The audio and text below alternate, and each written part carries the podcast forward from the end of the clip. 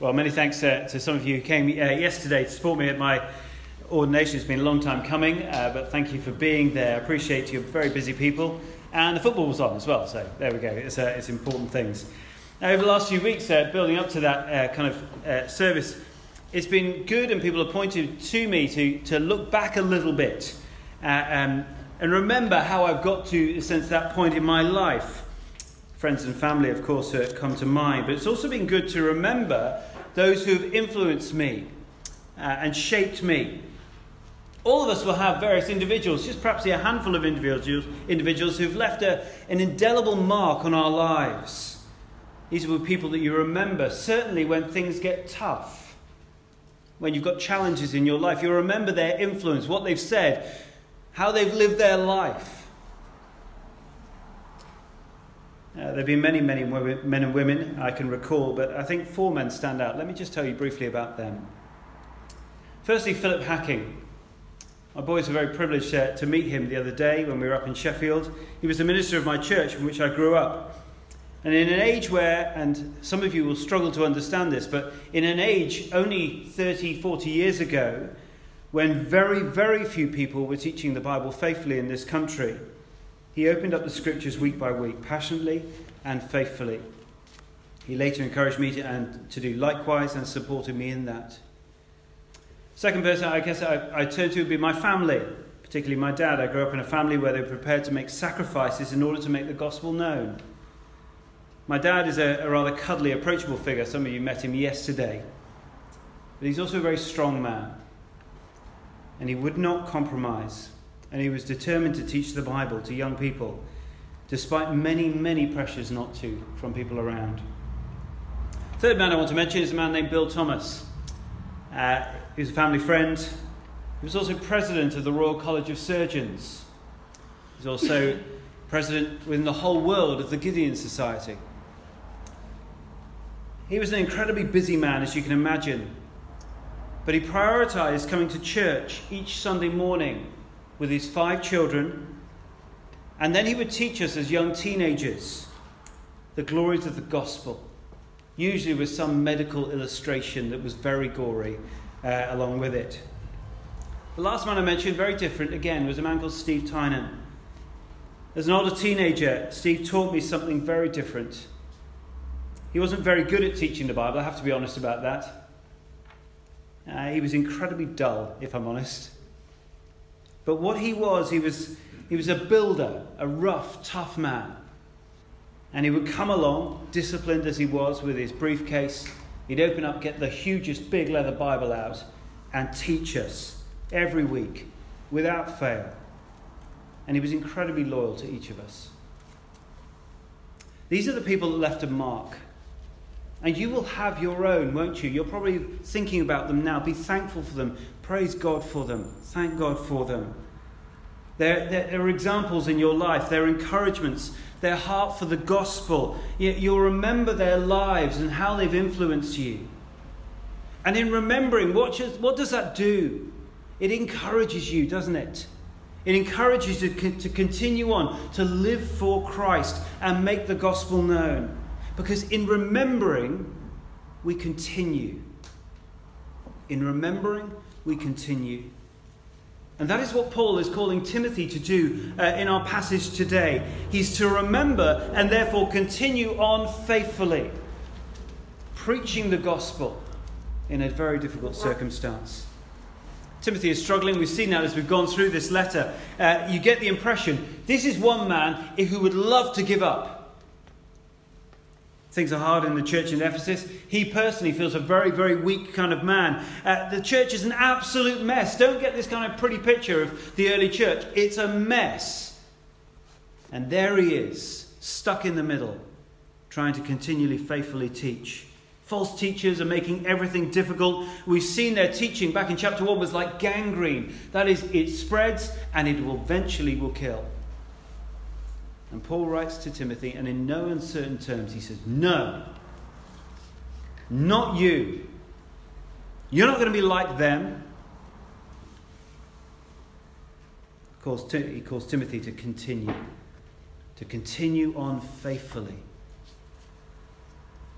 to be distinct, to stand out, to not compromise, to be loyal, yes, to Paul, the one who had given him the gospel, to share the gospel, but also ultimately to God. And that is why twice in our passage, if you just cast your eyes down, you'll see in verse 14 he says, as, But as for you, Actually, in the original, the, the same words are used at the beginning of verse 10. In our translation, it says you, however, but it's, but as for you, be prepared, he's saying. Be distinct. Stand out. Show you're different.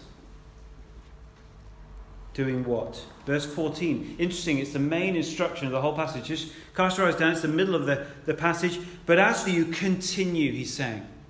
That's the imperative. Continue in what you have learned and become convinced of. There's the instruction. Continue. He's saying, stick with it, Timothy. Now, how's he going to do that? Well, we're going to see in our, uh, our outline just two things, really. He's got to be rooted in what he remembers, what he's been taught, remembering from the past, and then he's got to be rooted in the scriptures, what he's been taught from a, a bunch of people. He's to remember so he can continue faithfully on. So, what does uh, Paul call Timothy to remember? Our first point, we see that in verses 10 to 13. Uh, it may seem arrogant, but what, look what Paul does encourage Timothy to remember him, himself. Paul's saying, Look at me. Timothy is to remember, firstly, Paul's character, we see in verse 10. Look at that again. You have a, know all about my teaching my way of life, my purpose, faith, patience, love, endurance. Now, think about it. Paul isn't like the men of the previous section. In the previous section, you get those false teachers. They're, they, they are lovers of self, they're lovers of money. And despite talking about his virtues here, Paul isn't focusing himself on himself. It's all about Jesus and what Jesus has done for him and in making Jesus known. Timothy has walked alongside Paul for many years. Many can speculate, actually, say that he may have even come to faith under Timothy, uh, under Paul in his teaching in his first missionary journey. Paul know, sorry, Timothy knows about Paul. He's heard it from his teaching, he's seen it in his life, his ministry. He's seen it in his purposeful uh, kind of ministry being lived out. He's seen it firsthand. He's an eyewitness. Timothy's seen all the challenges and yet he carried on. He continued on with Paul. All along the way, though, Timothy had seen that consistency in what, in what Paul had said and the way he lived his life. They matched up. His, his life, if you like, confirmed his teaching and vice versa. There was no contradiction there. And that purpose word, uh, Paul speaks of that single mindedness to make the gospel known. How infectious is that when you see that lived out in someone's life? And all of this together influenced Timothy hugely. And as Paul wrote these words, you can imagine Timothy reading them out and just all of these things coming to his mind, his imagination, memories being stirred. Paul calls him then to remember his faith, his patience, his love, his endurance. Now, normally, if you know much of Paul's writings, he usually puts a kind of little triad, three together, doesn't he? Faith, love, and hope. And he's taken one out and, and, inserted one there, and, and it probably is to kind of say, look at this one, Timothy. This is the one you need faith. And he's shown faith in God and he showed love towards all, but especially he's saying, Timothy, you need to be patient here. These false teachers around, you've got to stick at this. You've Got to be patient with them, with the congregation. So many challenges for him. And all of those three things then point to this endurance, this extraordinary endurance that was necessary. It's exactly what Timothy needed, isn't it? Paul isn't showing off here, he's carefully recalling aspects of his character to Timothy. He's asking them, remember, remember seeing this uh, in me. Now this needs to be in you. Timothy knew this, but he needed it if he were to continue. Secondly, we see Paul, uh, t- Paul calls Timothy to remember, firstly, his character, secondly, his persecution. Look at verse 11. There's persecutions and sufferings. What kinds of things happened to me in Antioch, Iconium, Lystra? The persecutions I endured, yet the Lord rescued me from them all. Now, the fact that Paul mentions those three places is, is quite pointed, isn't it? He wants Timothy to remember why. Well, because he was there. He was there in Antioch. He was there in Iconium. And he was there in Lystra. Oh, Paul actually could have mentioned a whole bunch of other worse persecutions which uh, he'd experienced in his life if he was there showing off. He was like, hey, look at me when I was there and there and there. No, he mentions these three because Timothy's seen them. Now, Lystra was perhaps the worst. He'd nearly died there from being stoned. But these were the moments that were etched on Paul's mind, on Tim- and Timothy's mind. And as Paul mentions these places, you can imagine just images racing through his head. Just think about Lystra for a moment, if you can. Paul was stood there uh, uh, and, and he was stoned. And he fell down, and, and the crowd that was stoning him uh, uh, imagined that he was dead. They left. They thought their job was done. And then his followers came around, and you can imagine you didn't really get the details from the story, but you can imagine that he maybe just stirred a bit, his eyes open. You can have, he was alive. And Timothy was one of those people that saw him there lying down. And then what happened? Do you think Paul just left? I mean, if you would go back into the city, you can imagine that would happen again. No, that's exactly what he did. He went back into the city uh, to preach to the people who had just tried to kill him. How do you think that left a mark on Timothy's mind and his heart? Memories like that were flooding through Timothy's mind and stirring his heart. Uh, he remembers, and as he does so, he's emboldened. As he remembers, he's, he's, there's this steely kind of grit coming through him and saying, if Paul can do this, I can do this. I, I can remember and, and I can continue proclaiming the gospel. Why? Because he's seen the Lord's rescue again and again for Paul. But remember, Paul is languishing in jail and is probably very soon to die. But ultimately, he's clinging to the ultimate rescue known in salvation in Jesus Christ. I remember meeting missionaries when I was younger. I remember them coming around to our house. I had the privilege of meeting many, and some of them who'd uh, you know, put compartments in the back of their cars and stuff Bibles in to take over to places like Romania and East Germany, as, as was then, and in Russia, who risked their lives to just that the, the Bible will get into hands of believers who are meeting in, in, in forests outside of cities in sub zero temperatures throughout the year. I remember meeting missionaries who've given up everything all comfort, all stability, all career prospects in order to take the gospel to unreached people groups in, in the Far East or in Africa. These are the things you remember.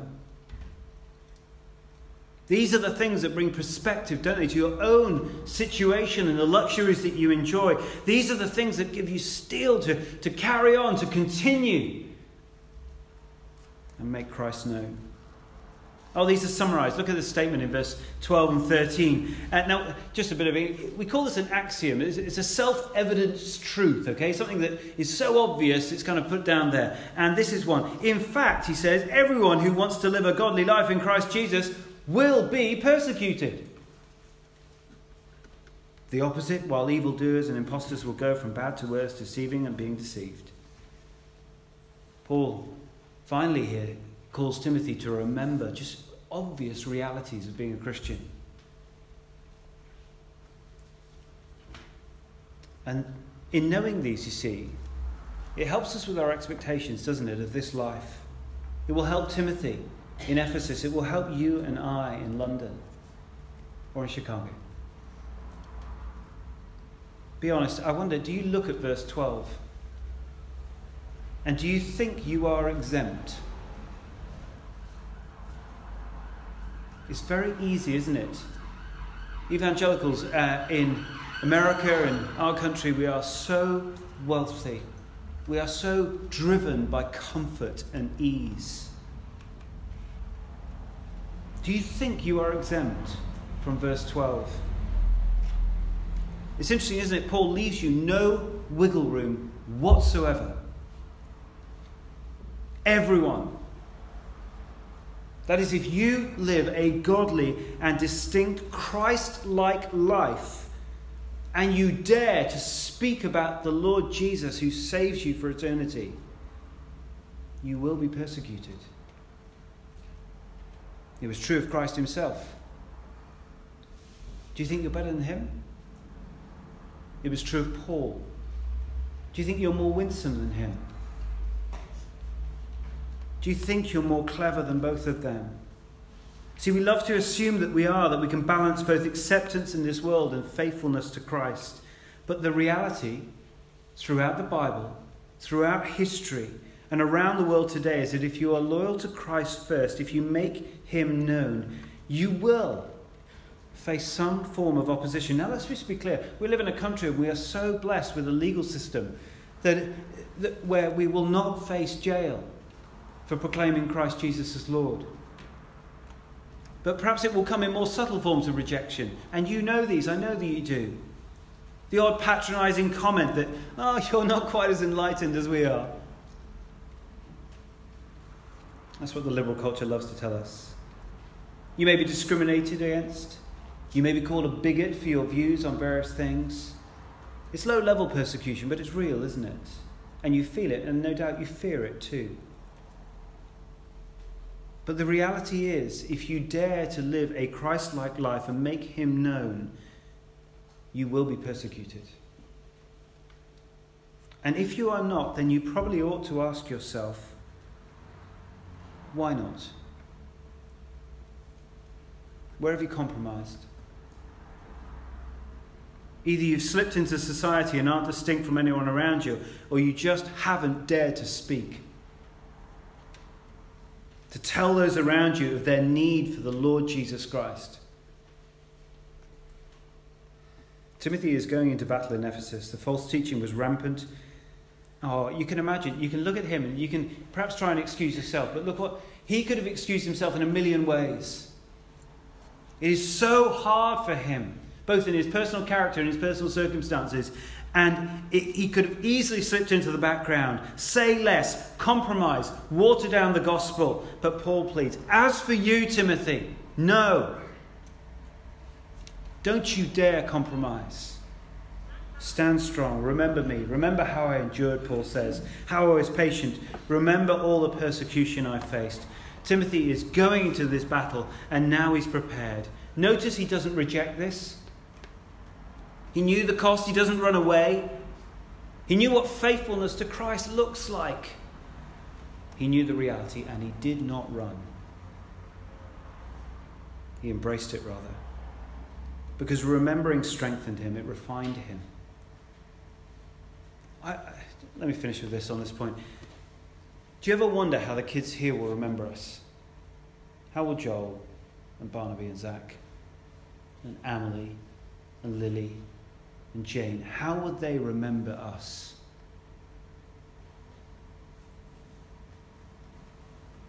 How will they view our lives? How will they assess our boldness in making Christ known? Timothy is called to be distinct and to remember Paul, and in so doing, he will be emboldened to continue.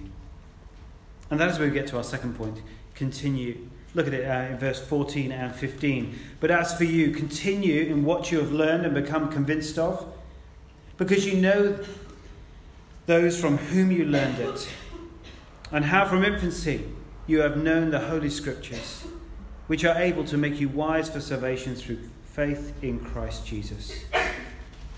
Firstly, Timothy is to continue in what he has learned. We see that in verse, those couple of verses, verses 14 and 15. He's learned from three wonderful, trusted resources his grandmother Lois, his mother Eunice, and possibly his best friend and co worker Paul. What a lineup that is! He'd known the privilege of being taught the scriptures from a very early age. His mother and grandmother have seen it as their absolute joy and duty to open up scriptures, to tell the stories from the Old Testament, to just delight in the Lord Jesus and point them, uh, Timothy, to Him. With a deep and thorough understanding of the Bible, Timothy was brought up. But he'd not only learnt uh, from being taught, he'd also seen it in their lives. It was lived out day by day in their household. And Paul is calling Timothy to continue in what he's seen and heard, and now taken as his own faith. And before we move on, it's a bit of reflection back as much as on this point as well, but uh, again, we need to consider our duty and joy. What will your children remember in the future? What will your nieces and nephews, just to include everyone, what will your godsons and goddaughters uh, remember in the future? I remember looking back, I was, I was reflecting, my, uh, spent a bit of time with my parents over the last uh, week or so. And my parents took us on lovely holidays. They gave us wonderful experiences as children. And I'm really grateful for that. Do you know, I hardly remember any of it. I mean, I remember travelling to lots of countries, but I don't remember many details of it. I look back and the things that really matter, that's the things I remember. I remember how they reacted when their parents died. I remember seeing the hope of the gospel being worked out in their lives. I remember how they loved and they pastored thousands of young people commending Jesus to them, opening up the Bible with them. See, that's what I remember. It's the important stuff. And Paul is calling Timothy to continue in what he has learned from the scriptures, which his mum and his grandmother has taught him. He's been steeped in the scriptures from an early age, and he's to continue in this. He's to trust this. He's to stand on this. Nothing else. Paul finishes his appeal to Timothy by pointing him to what he already knows.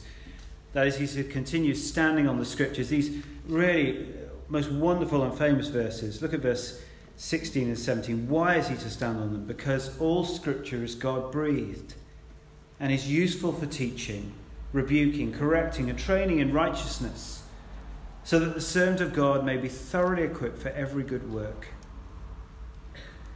These are the most wonderful, kind of helpful, positive summary of, if you like, the doctrine of Scripture. We see there it's inspired first and foremost.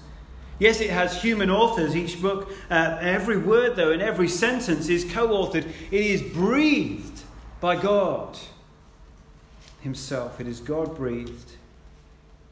And don't think that this is just kind of an isolated verse and it doesn't say anywhere else. No, you could turn to 2 Peter 1, for example, verse 20. Above all, you must understand that no prophecy of Scripture came about by the prophet's own interpretation of things. For prophecy never had its origin in the human will, but prophets, though human, spoke from God as though they were carried along by the Holy Spirit. I could give you numerous other examples. Scripture is inspired by God. It is God breathed. Every word, every sentence. And this is what the church throughout the ages has always believed. And this is what Timothy is to stand on. If he's to continue faithfully, he must continue in the word, on the word, proclaiming the word. Because it's in the inspired word of God. It is God breathed. But it's also sufficient. Do you see the second word there? He says it's also useful. Useful for a whole bunch of stuff teaching, rebuking, correcting, training in righteousness, so the servant of God may be thoroughly equipped. Now, those words, teaching and uh, rebuking, are, are, kind of what we, it's about what we know. It's, a, it's a, our thinking, our doctrine, if you like. And the problem in Ephesus, and the problem all around us as well, is that Scripture has become for many a kind of a pick and mix. You know, like you go to cinema, it's a bit fun, isn't it? You get your popcorn, yeah, a bit of that, bit of that, but I don't like that. Licorice, ooh, no. Sorry, personal preference there. But you get the idea. So many people just take the bits they enjoy and metaphorically rip out the bits they don't want to hear of the Bible. And Paul is clear, he's saying all of it, every word, all scripture is God breathed and it is useful that is why we methodically, if you go, go through books uh, of the Bible here um, at CCE. Why? Well, it's not just because I'm not sure where we are and I can remember it easily for next week. No, it's also because, a bit simple like that, it's also because it means we can't avoid the difficult bits, the more challenging bits to our lives. Scripture is useful for teaching and rebuking, but also correcting and training in righteousness. we need it. We absolutely need it. The correcting word literally means straightening out, which is what the Bible does, isn't it? As we listen to God speak through His word, the, it is the greatest work of the Holy Spirit. He works through that word into our hearts, into our lives, and straightens us out. Training in righteousness could be simply make us more like Christ. It doesn't stop there. Look, at verse 17 shows us that reading God's word is His breathed words of the Bible. We are equipped, equipped for every good work. Think about the opposite. You know, think about what happens when we neglect hearing God speak through His Word. And you might be one of those people right now. You haven't opened your Bibles for, on your own in devotions for, for maybe weeks, maybe even months. What happens when you neglect receiving God, uh, receiving His Word into your lives and your heart? What happens when you're essentially stopping the Holy Spirit working through the Word? What happens in your life? Just when you want that extra 10 minutes sleep or the extra set of the tennis at the moment. What happens? Well, the opposite of verse 16 and 17.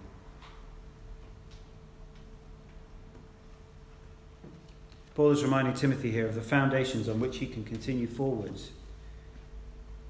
Is he going to trust himself? His wisdom? Does Timothy think he can navigate through the kind of the complexities of his life and ministry in Ephesus, you know, with his own steel, with his own wisdom, with his own strength? No. Life is hard sometimes. Ministry is hard. Being a faithful Christian is hard, as we've seen. You've got to ask the question what are you going to trust? What wisdom are you going to lean on? Paul is urging Timothy to go to God in his word. Why? Because Scripture is God breathed. It's either God breathed or it isn't. And you've got to make up your mind on that. It's either useful or it's not. It's either going to equip you or it's not. And it's all Scripture or no Scripture.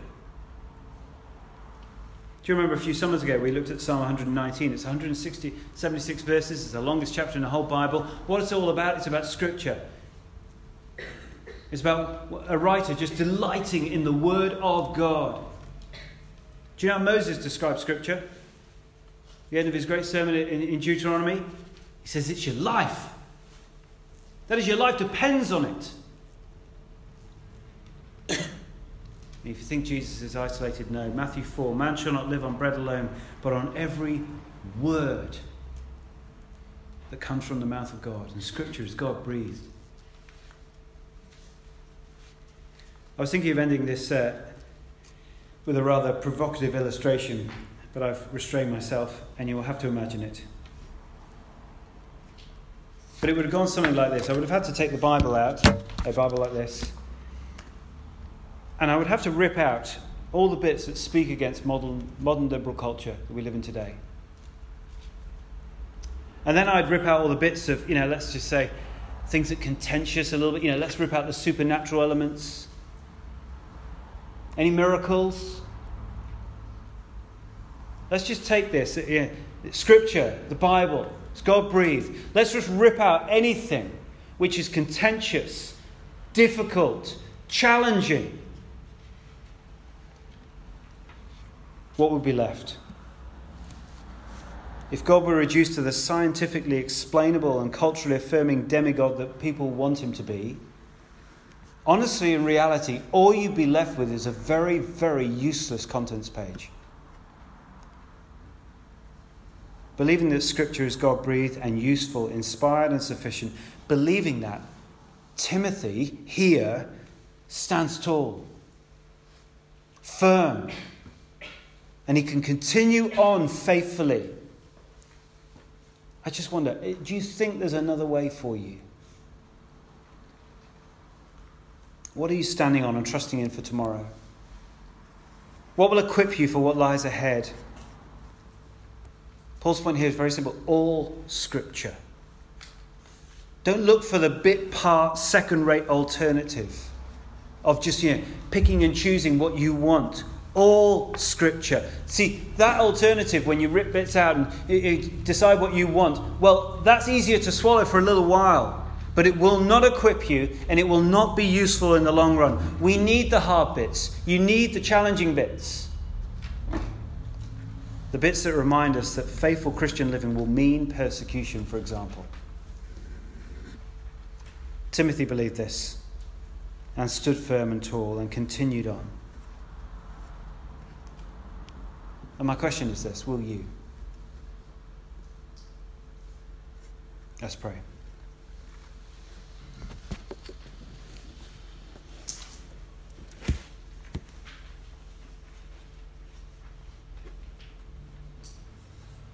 Heavenly Father, you know each of our lives. You know each of our hearts and minds right now. So often we make excuses for not trusting in you through your word and allowing your spirit to work in and through that. Help us, like Timothy, to remember, to look back, to be thankful for those who have influenced our lives, who've lived out the faith in front of us. Help us to remember uh, those who have taught us the glories of the gospel. And help us to continue standing firm on that and on Scripture alone. Thank you that you have revealed yourself, your love, your kindness, your plan for us uh, in your word, the Bible. Thank you that we can know ourselves, we can know you, we can know the world around us more clearly, we can understand life so much better if we just give ourselves time to open up your word and allow your spirit to work. Please change us, I pray. Please mold us. Please make us useful in your service and for your glory, we pray. Amen.